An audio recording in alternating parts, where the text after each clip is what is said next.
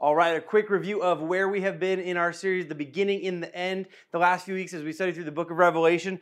We have talked from the beginning that this troubling letter, this, tr- this letter full of trouble, isn't really about the trouble, that while it's full of trouble, it's not about the trouble. It's ultimately about Jesus. It's about the one who's above and beyond any trouble. And as we've looked to the tribulation, the Antichrist forces, the ideas of rapture, and the second coming of Christ, we have learned some incredibly important truths. We've learned that God is worthy of our trust, even in trouble, because his intention is and always has been and always will be our redemption. We've learned that the real question that we have to ask ourselves in the face of opposition for our faith and opposition for our belief in God, the real question we must ask in the face of the world opposing our faith is simply this Who has your allegiance? Who has you? And then last week we learned about the hope that we have and the preparation we should all do because someday the realities of heaven will be made clear and will become the reality realities that we experience on the earth. So let's just say this. We have covered a lot in this series. Like, as we've talked about the end of the world, as we talked about John's revelation and John's vision of the end of the world, we have talked about a lot. We have covered a lot of end stuff. We've covered a lot of troubling stuff. We've covered a lot of hopeful stuff. We've co- covered a lot of confrontational stuff. We've covered a lot. As we said at the beginning of this series, Revelation is a lot. We have covered tribulation and trials, and boy, there is a lot of it. We have covered the Antichrist forces in the world, and that one day we won't behind they won't be behind the scenes, but they will be the forces driving the entire world out in the open. They'll be in power everywhere. And we've covered the return of Christ and his return to rule and reign and bring the realities of heaven to the earth. And that is a lot. And it's possible that some of you might be thinking, like I'm almost thinking, well, what's left? Like, like what still is there to talk about? Do we need another week? Because what's left after Jesus comes back to the earth? Because when Christ returns, isn't that kind of like the end of the story? He returns, he kicks the devil's butt, he tears up the forces that oppose the work and the people of God. He's ruling, he's reigning, he's always entertaining. But like at the end of all that, at the end of all that, what else is there? He's victorious, he's judging the world. What else is there? And what's left?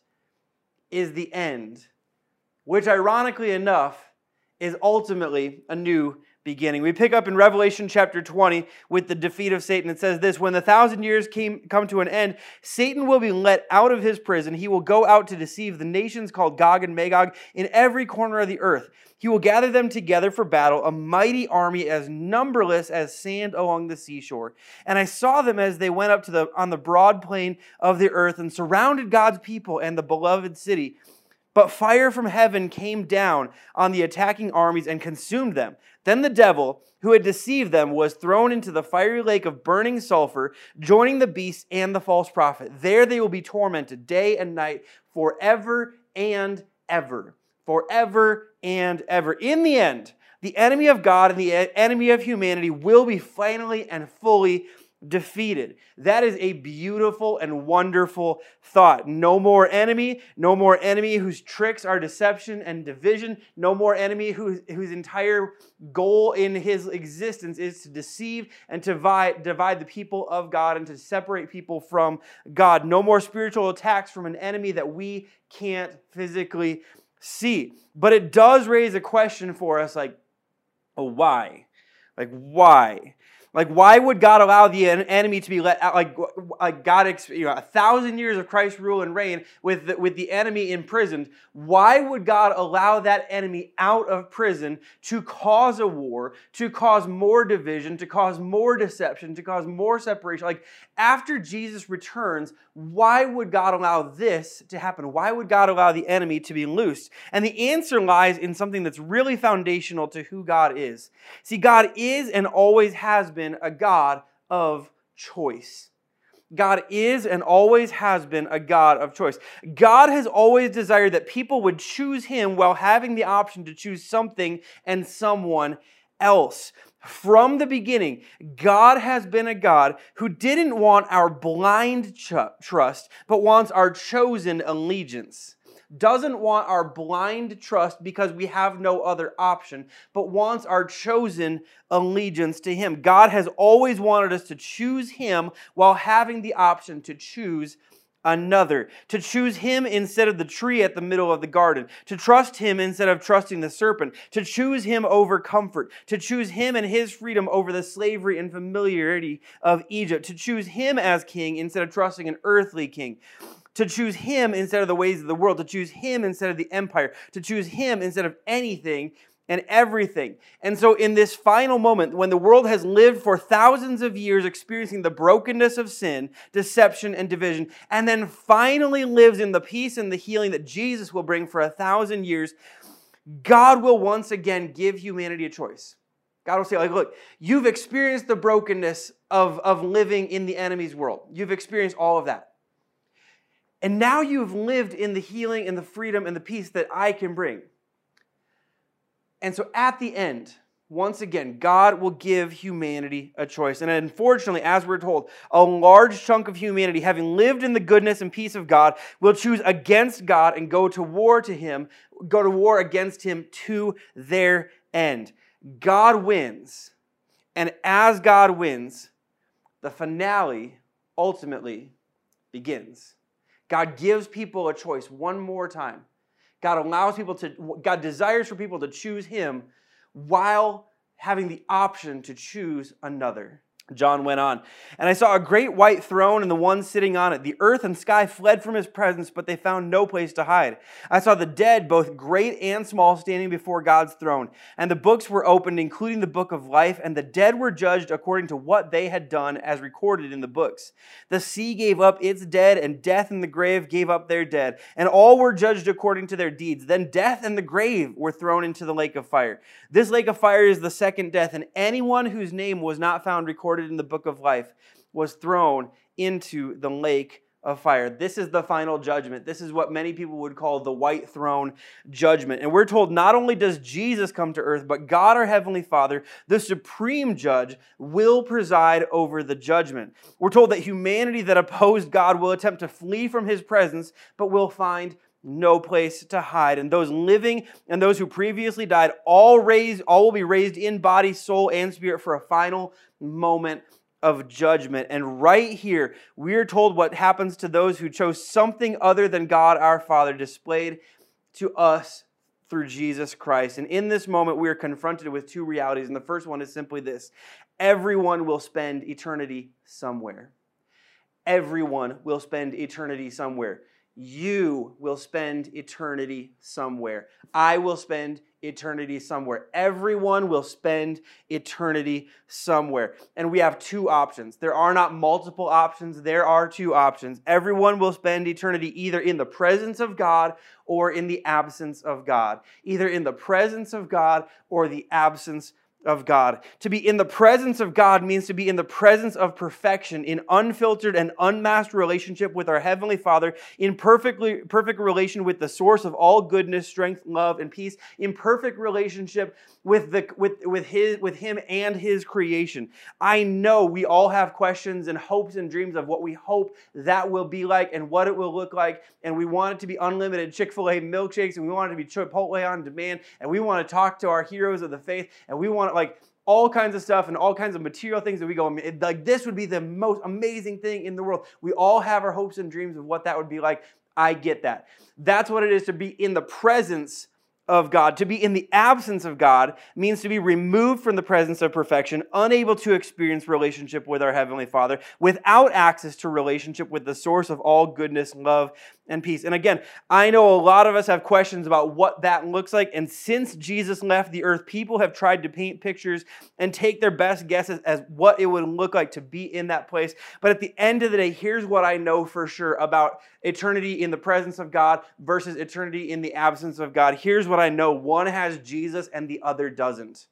One has Jesus and the other doesn't, and I want to spend eternity with Jesus. I want to spend eternity in the presence of goodness. I want to spend eternity in the presence of the source of life. I want to spend eternity in the presence of the one who laid down his life for my, to win my life and to purchase my life, to purchase my redemption, to pay for my sin, so that I could once again be returned to the presence of a holy God. I want to be in a, the presence of Jesus. See, here's what I know all the goodness and streets of gold and Chipotle on demand and Chick fil A peach milkshakes on demand won't mean much if Jesus isn't there with us. Here's what else some of us some of us have come to know. In life, you can walk through the most insane, painful, tragic moments of life and you can keep walking if Jesus is with you. The presence of Jesus is what makes heaven so good and the absence of Jesus is what will make hell unbearable.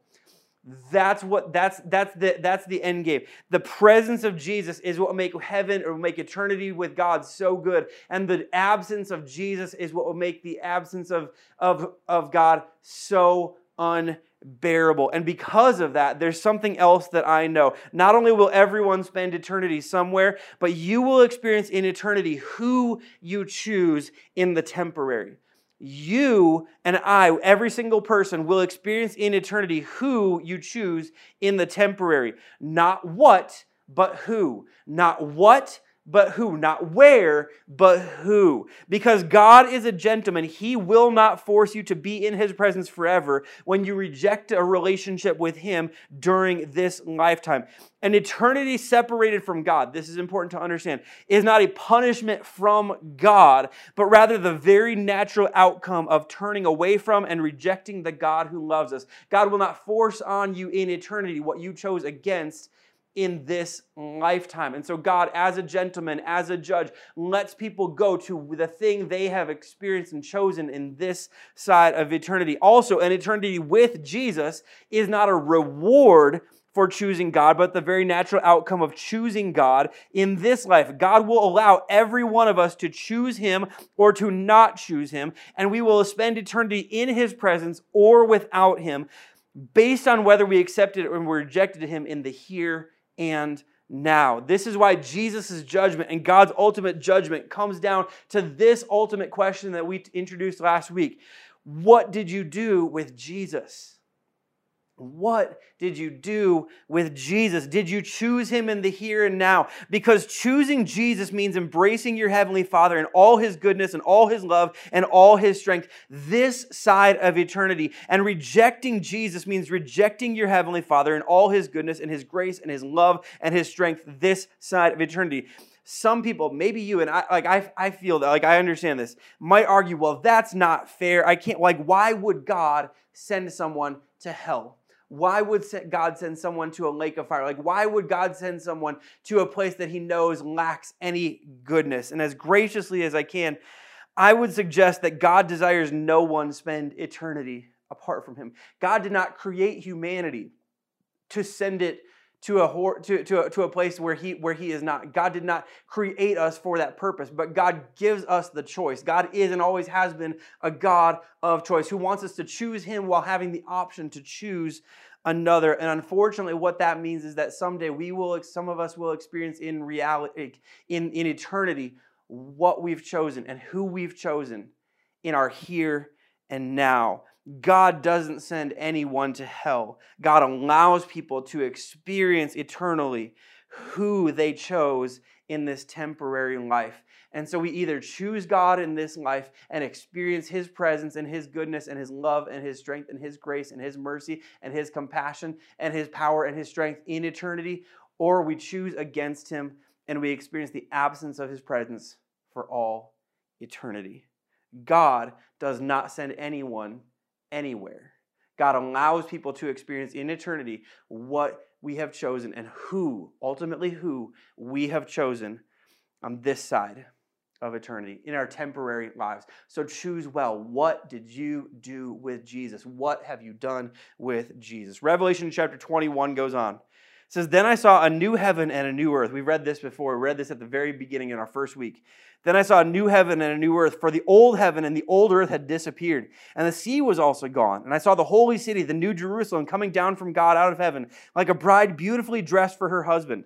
I heard a loud shout from the throne saying, Look, God's home is now among his people, He will live with them, and they will be his people. God himself will be with them. He will wipe every tear from their eyes, and there will be no more death or sorrow or crying or pain. All these things are gone forever. See, in, in, in the previous verses that we read, we see what happens for people and to people and where people are sent who did not choose Jesus on this side of eternity. We're told they're sent out of the presence of God, away from the presence of God, to experience the absence of of the presence of God forever. But here we begin to be told what happens and what people will experience who act who chose Jesus on this side of eternity and will be in the presence of God forever. It says, And the one sitting on the throne said, Look, I am making everything new. And then he said to me, Write this down, for what I tell you is trustworthy and true. And he said, it's, It is finished. I am the Alpha and the, the Omega, the beginning and the end. To all who are thirsty, I will give freely from the springs of the water of life. All who are victorious will inherit all of these blessings, will be given all of these blessings. And I will be their God, and they will be my children. This is an amazing scene. Again, the story doesn't end with us going to heaven. Our world ends with heaven coming to earth and everything is made new. There is a new heaven and a new earth in perfect connection, and everything on earth is made new, and everything on earth is transformed and conformed into what God intended all along. We're told that a new Jerusalem, a new chosen city for God's dwelling, comes to earth. And true to form, as God dwelt among his people in the temple of the old Jerusalem, God will dwell. He will make his home among his people in this new Jerusalem. People will literally live in the same city with our God. Present, not in the, not in heaven, not in the clouds, not wherever we, you know, where, wherever we think God may be now, not, not, not somewhere where we, where we someday hope to see Him, but we can see Him face to face. We will know that He is present among us. Those who have placed their faith in God, those who have built their lives around God, will live in the presence of God. We'll live completely connected to God. And we're told that in the perfect presence of God, when God makes all things new and brings healing and restoration to the whole world to bring creation back to the way He planned from the beginning, there will be no tears, no death, no sorrow, no crying, and no pain. Let me just try to like picture this for a second. There will be no tears. There will be no tears. I don't know how many of you watching are criers. I know some people actually enjoy a good cry. For the rest of us who don't particularly enjoy crying, I mean, for, for, for you who enjoy a good cry, unfortunately, this is bad news for you. But this is great news for the rest of us who don't particularly enjoy crying. There will be no more tears. When God has everything the way God wants, there will be no tears. Not only will there be no tears, there will be no sorrow, which means there will be no reason for tears. There will be no reason for tears. There will be no more sorrow. That those things that break our hearts and bring us deep sadness will be gone forever as we find only joy in the presence of our heavenly Father. There will be no death, no loss, no more losing someone that you care about. No more losing someone that you love. No more life coming to an end. We will have life eternal, life forever. Life will not come to an end there. There will be no loss. I mean, like, what an amazing picture. And then no pain. No pain. Now, some of you watching this, you are under the age of 30, and so you won't really understand how good this promise is until you hit 30 and you wake up and you hurt. See, under 30, if you wake up and you hurt, you're like, oh, I don't know, I, I'm hurt. I, I, I wake up. I'm waking up in pain because because I you know lifted too hard or I did something that was physically exerting yesterday. Like I did. Like that's the reason that I'm that I'm waking up hurting. Like I'm hurting because that. And over 30, you wake up hurting and you go, oh, I'm hurting because I'm alive. Like like isn't that isn't that great? Like here's the here's the amazing promise of that, that whether it's physical exertion that's too hard or whether it's working out too hard or whether it's being over the age of 30 or over the age of 40 or over the age of 50 or over the age of 60 or over the age of 70 no more pain no more muscle aches no more cancer no more no, no more backache no more hip pain no more knee pain no more foot pain no more headaches no more shoulder aches no more no more arthritis no more anything that causes pain because God brings perfect healing and brings the human body, among all of his creation, brings the human body back to his perfected settings, back to his perfected, intended beginning point. Isn't, I mean, like, this is an unbelievably amazing promise. How good does eternity with God sound? John would go on. He said, Then one of the seven angels who held the seven bowls containing the seven last plagues came and said to me, Come with me, I will show you the bride, the wife of the Lamb. So he took me in the Spirit to a great high mountain, and he showed me the holy city, Jerusalem, descending out of heaven from God. It shone with the glory of God and sparkled like a precious stone, like jasper, as clear as crystal. The city wall was broad and high, with 12 gates guarded by the 12 angels, and the names of the 12 tribes of Israel were written on the gates. There were three gates on each side east, north, south, and west. The wall of the city had 12 foundation stones, and on them were written the names of the 12 apostles of the Lamb. The angel who talked to me held in his hand a gold measuring stick to measure the city, its gates, and its wall. Then he, when he measured it, he found it was a square as wide as it was long. In fact, it was in, in fact, its length and width and height were each 1,400 miles.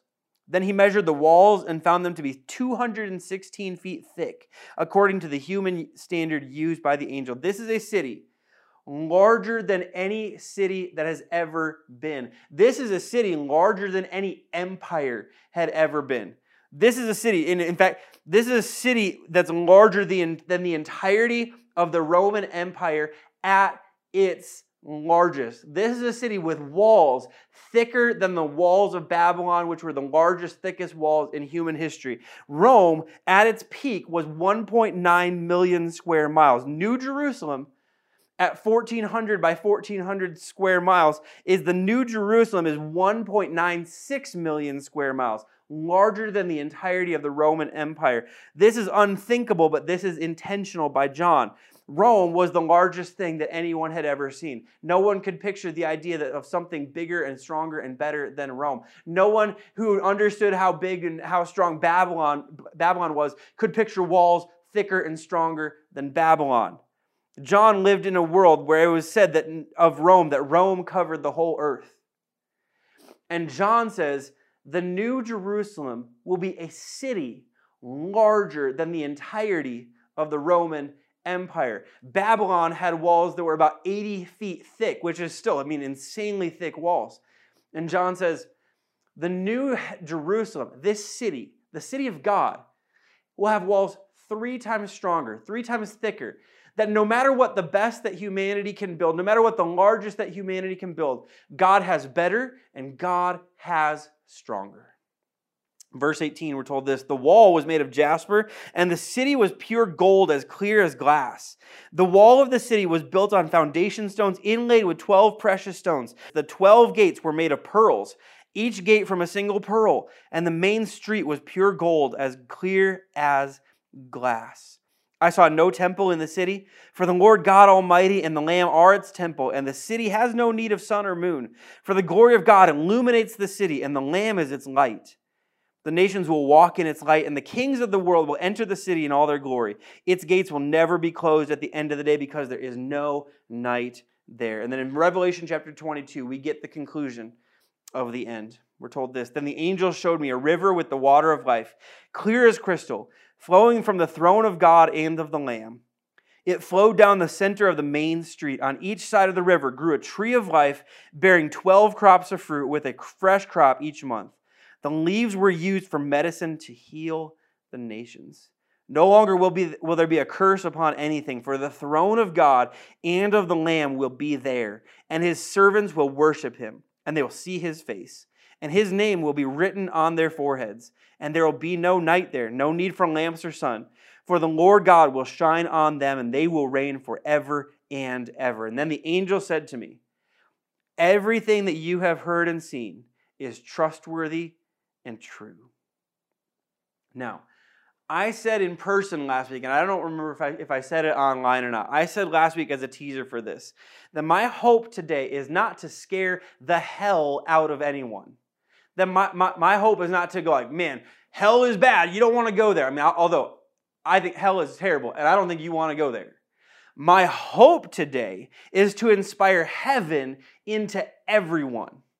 My hope is that as we read this picture of the end of time, as we read this picture of the end, that we would see what eternity with God looks like is so good, so breathtaking, so amazing that in the presence of God is the presence of all goodness, of perfection, of the restored settings back to the original creation, of, of experiencing everything God created and intended for humanity all along and created for you and created for me to experience all along. It is so good. It is so breathtaking. It is so wonderful that every one of us would want to choose that. And that in order to choose that, we would choose Jesus in the here and now. That when God has things the way that God wants, not only will we find ourselves separated from the things that have broken us and separated us from God, we will find ourselves living in God's world as God intended all along. And in God's world,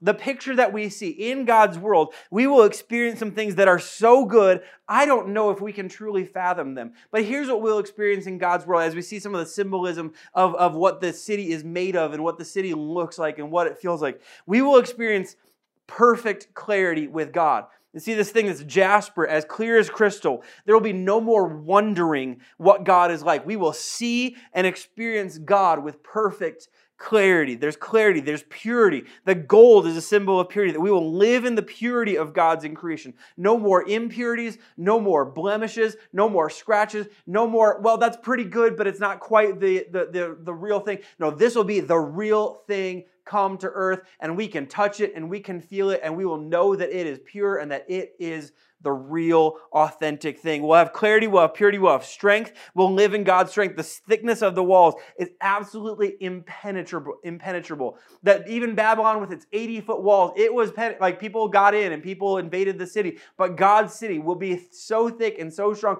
that nothing and no one to harm us could ever come in. We'll live in God's strength. We'll live in God's consistency. I think this is so interesting. There is no more day and night. There's no more back and forth between the day and the night. There's no more back and forth between darkness and light. We will live in God's consistency, which for some of you who have experienced the chaos of the world, Holy cow. Can you imagine living in God's consistency forever? And there's only light there. I mean, maybe but might be like Alaska in June, where they're like, can it be night? No, it cannot be night because there will be no back and forth between the inconsistency and, and of, of life. There will only be the consistency of our God. We'll live in God's provision, the river of life. It's clear as crystal. It's unpolluted water. It's unpolluted river of life. There's crops that bear fruit that we will never tire of. They bear a new crop each month, so we'll never grow tired. And there is absolute perfection. There is no curse, nothing that sin has stained, nothing that sin has broken,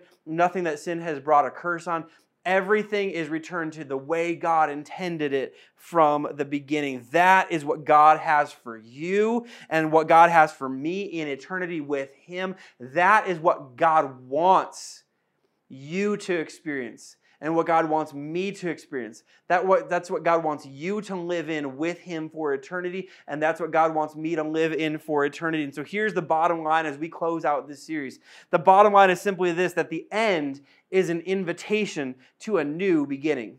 As we, as, as we read through this entire this entire vision and this entire revelation from John. And we go, well, what's the point of all of this? What's the point in knowing about the end? The point in knowing about the end is so that you know and that I know that at the end of all things, we are ultimately invited into a new beginning. That at the end of our world, we don't see an end that results in an end. We receive an invitation through Jesus into a new beginning. That God has sent an invitation to you and God has sent an invitation to me, not to view the end, but to know about the new beginning. A beginning in a world like none of us have ever seen before, in a world so good that few of us would dare to imagine. But in, even in saying that, while we dare not imagine this, this is ultimately a return to the world that God always intended. And so to say this another way is simply to understand this that the end is an invitation to the world God intended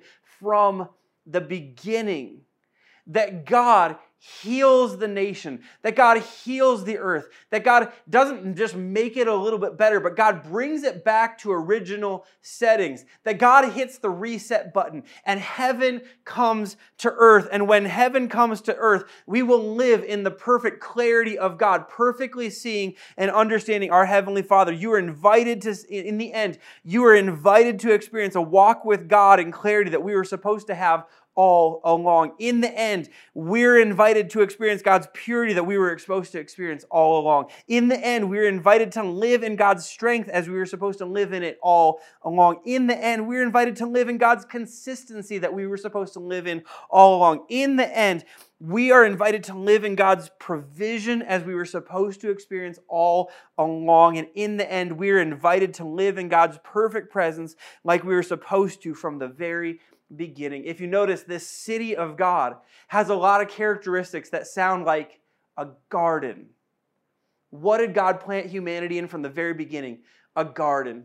And there was two of them, but it was large enough to provide for all humanity at that, at, that, that would come from them. And now, at the end of all time, God plants a city that is a garden that's large enough for all of humanity to live in and to be provided for and to experience Him and to be close to Him and to dwell in His presence. This is so, so, so good. What a wonderfully amazing picture and promise from our God. And here's the best news of all. Here's the best news of all about this end that's ultimately a new beginning.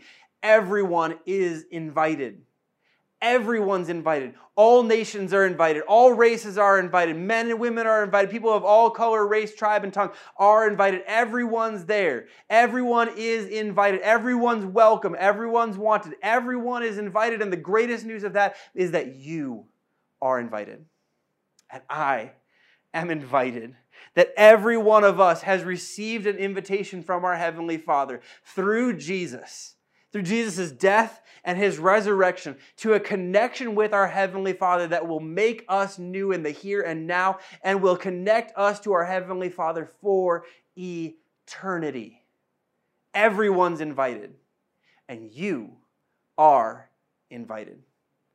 And once again, the way to RSVP, the way to ensure that there is a place for you at the party to end all parties. The way to make sure that you have a spot reserved for you in the end that is a new beginning is to simply answer the question what will you do with Jesus? What will you do with Jesus? That if you've never experienced Him as, as your Lord and as your Savior, if you've never accepted His sacrifice for you, if you've never accepted His death and His resurrection and placed your trust in that to bring you forgiveness of sins and to bring you new life in Him, today is a day for you to RSVP for eternity. To RSVP to the new beginning that God will bring about someday at the end of all of our days. To, to RSVP, to reserve your spot at it for, for eternity with your heavenly Father, in the presence of your Heavenly Father, in perfect clarity, in perfect provision, in His perfect presence forever. You can experience that today. And in a moment, as we pray, if you've never made that decision, I would encourage you to make that decision today. I would encourage you to click the link in the description of this video to let us know that you've made a decision to trust in Christ so that we can get you some resources to help you take your next step in the here and now. But I want to encourage you, if you've never taken that step, it's time to take that step. It's time to take that leap of faith that is no leap, but it's the perfect next step to trust your heavenly Father because of who he is, because of how good he is, because of how wonderful he is, because he sent Jesus to die for you, because Jesus rose from the dead for you, and to, to secure life forever for you. See, that is the end of the beginning in the end. And unsurprisingly, in the end, there is a new beginning for you and for me and for all of us. Let me pray for you. Heavenly Father, thank you so much for who you are. Thank you for your love. Thank you for your mercy. Thank you for your grace. Thank you for the new beginning that you show us. That in the end, after all the trouble and all the trial and all the persecution and all the, all the chaos and confusion that will be present at the end of the world's way of doing things, God, you bring healing and you bring your peace and you bring your goodness and your love and your strength to every single one of us. God, thank you that we are all invited. Thank you that we are all welcome. Thank you that every single one of us gets a shot to experiencing your goodness and your experience and your love and your mercy forever. God, help us to choose well in the temporary so that we can experience you in eternity. We love you, God. Help us to have the wisdom to know what to do with this. But more than anything, help us to be courageous enough to choose you, to trust you, to follow you, to live for you, and to someday live with you forever. God, help us to do that. We love you, and we pray this all in Jesus' name. Amen.